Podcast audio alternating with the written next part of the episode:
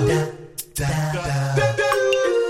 So, Peter Stewart in real life. Tweeter Stewart on Twitter, T W E T E R S T E W A R T. We've spoken about the zone that you need to go into, the information you need to have to better sound authentic and better engage your target listener. And one of those was knowing who the target listener is. You know, it's going to be more easy to be conversational if you know who you're having that conversation with.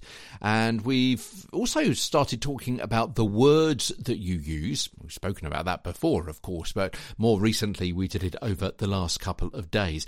Now we're going to start looking a little bit at articulation and the role that articulation uh, has in conversationality. I mean, of course, people have to understand what it is you're saying, and as we saw before, the level of articulation has to be appropriate for the message and for the audience. But if you worry too much about them sounding right, then you may sound artificial rather than conversational, robotic rather than perhaps warm.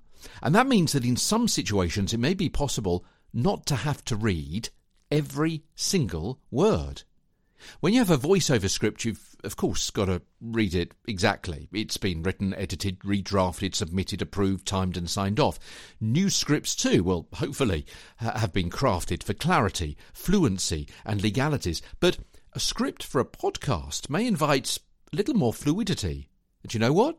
You don't have to read every word as it's written.